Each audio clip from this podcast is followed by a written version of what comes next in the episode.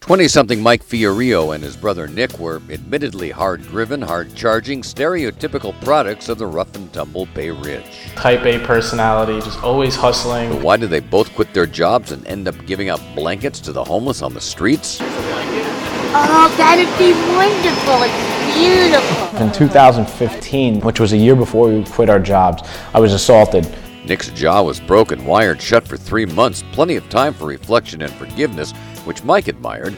They questioned their hard driving lifestyle in which they would daily walk by homeless people. If I was outside and I was cold, I would want something to cover me up. And it wasn't much deeper than that. They also put a handwritten note on each blanket. also wrote this little note for you.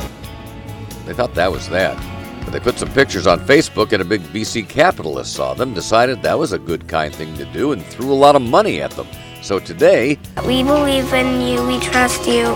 Everybody cares. Blankets of Hope is in 37 states, giving out at least 31,000 blankets so far, with those handwritten notes from kids, part of a school learning project. You're making them feel like they're they're wanted. It's all much appreciated.